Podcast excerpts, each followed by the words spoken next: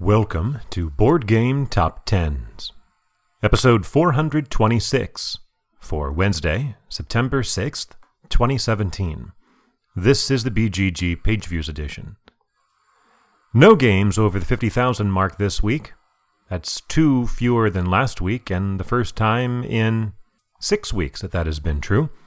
Only three over 40,000, one fewer than last week, but eight over 30, which is one more than last week and 20.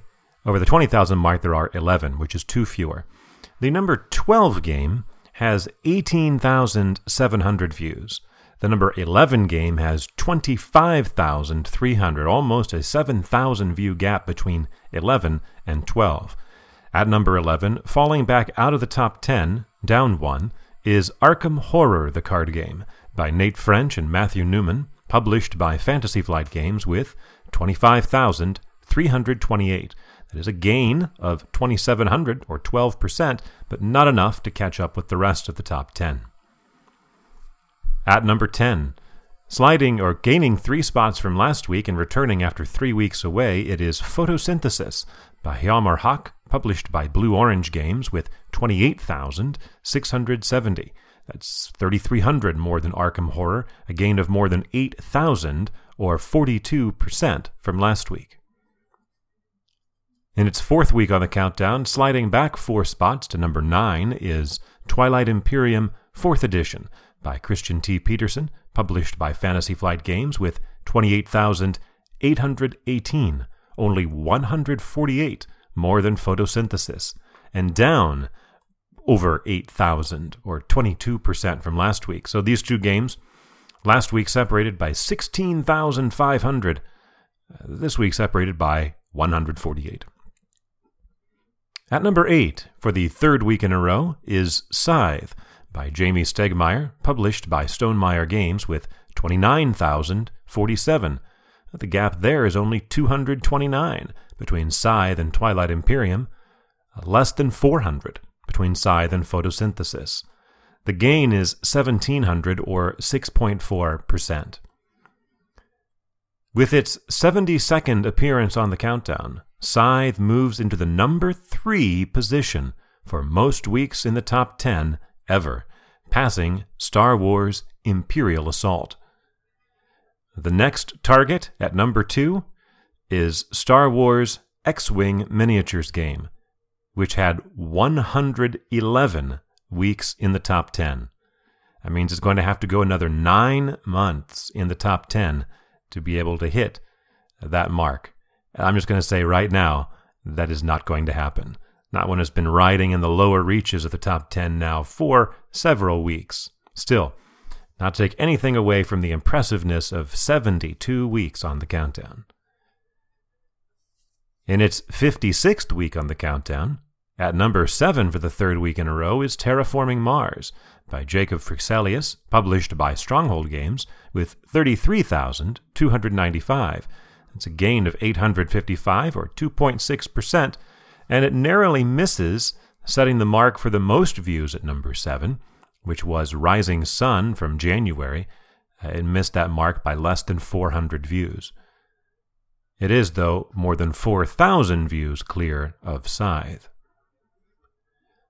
The second of our three new entries and the first debut is at number 6, Nusfjord by Uwe Rosenberg, published by Mayfair Games with 34,672, about 1,400 more than Terraforming Mars.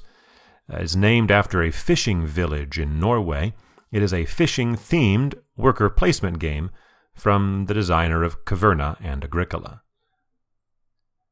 Tumbling three spots down to number five is Wasteland Express Delivery Service by Matt Riddle, Ben Pinchback, and Jonathan Gilmour, published by Pandasaurus Games with 37,596, a little less than 3,000 more than Nusfjord, but 30,000 fewer than it had last week. That's a drop of 45%.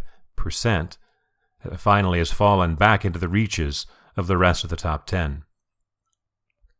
Sliding one spot to number 4 is Massive Darkness by Raphael Guiton, Jean Baptiste Lullien, and Nicolas Raoult, published by CMON and Guillotine Games with 794. It's about 2,400, I'm sorry, 2,200 more than Wasteland Express, but down well over 3,000 or 8.5% from last week. After two weeks at number four, climbing back up one spot to number three is Gloomhaven by Isaac Childress, published by Cephalofair Games with 44,248. Uh, 4,500 clear of Massive Darkness, a 900 view gain from last week, or 2.1%. Uh, last week, the difference between Massive Darkness and Gloomhaven was 123. Massive Darkness won that battle. This week, again, the gap is over 4,000. That mark of 44,248 falls right in that same narrow range of 3,500 views, from about 43,000 to about 46,500, that Gloomhaven has ridden in now for 11 consecutive weeks. Our highest new entry, another debut, is at number 2, Noria, by Sophia Wagner or maybe it's Wagner, published by Stronghold Games with 46,820. That's a gap of about 2,500 between Noria, spelled N O R I A, and Gloomhaven. Sophia Wagner is the 2015 Spiel des Jahres Fellowship winner. This is a steampunk themed wheel building game. Uh, players have wheels that they use to select actions and they can modify those wheels throughout the game. And at number one, for the second week in a row and the fourth time overall, is The Seventh Continent by Ludovic Roudy and Bruno Sautter, published by Serious Poulp with 48,557. That is only 1,700 views, 1,737 more than Noria, down almost 20,000 from last week's total, or about 29% and yet still a larger gap than it had last week, when its gap was one of the smallest all time at 315. Here, a comfortable 1,700 views.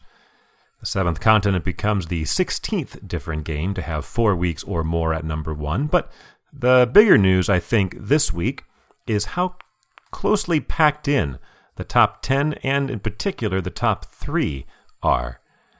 This is the closest finished we've seen among top 10 games since June of 2016.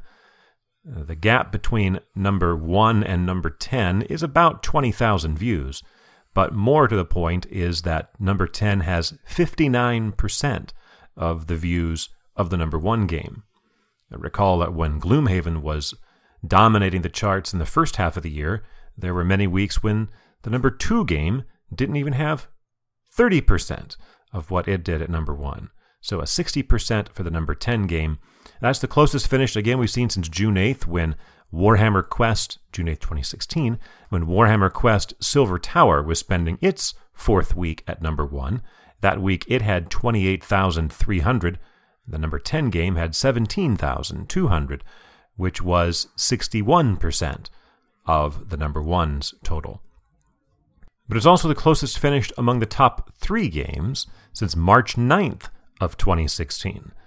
Uh, that week, Blacksmith Brothers was number one, Kingdom Death Monster was number two, and Talon was number three, and their page view totals were 14,994, 14,603, and 13,931, or uh, 97% of the total for the number two game 93% of the total for the number three game. Now, this week it's a little bit more spaced out, certainly relatively speaking, since they're all over 40,000 rather than all being under 15,000. But the number three game, Gloomhaven, has 91% of the number one game, and the number two game, Noria, has 96%. Very impressive totals, very close finish, especially uh, similar to last week when you're talking about there being so many views to have this relative narrowness is uh, interesting, I think. For Wednesday, September 6th, 2017.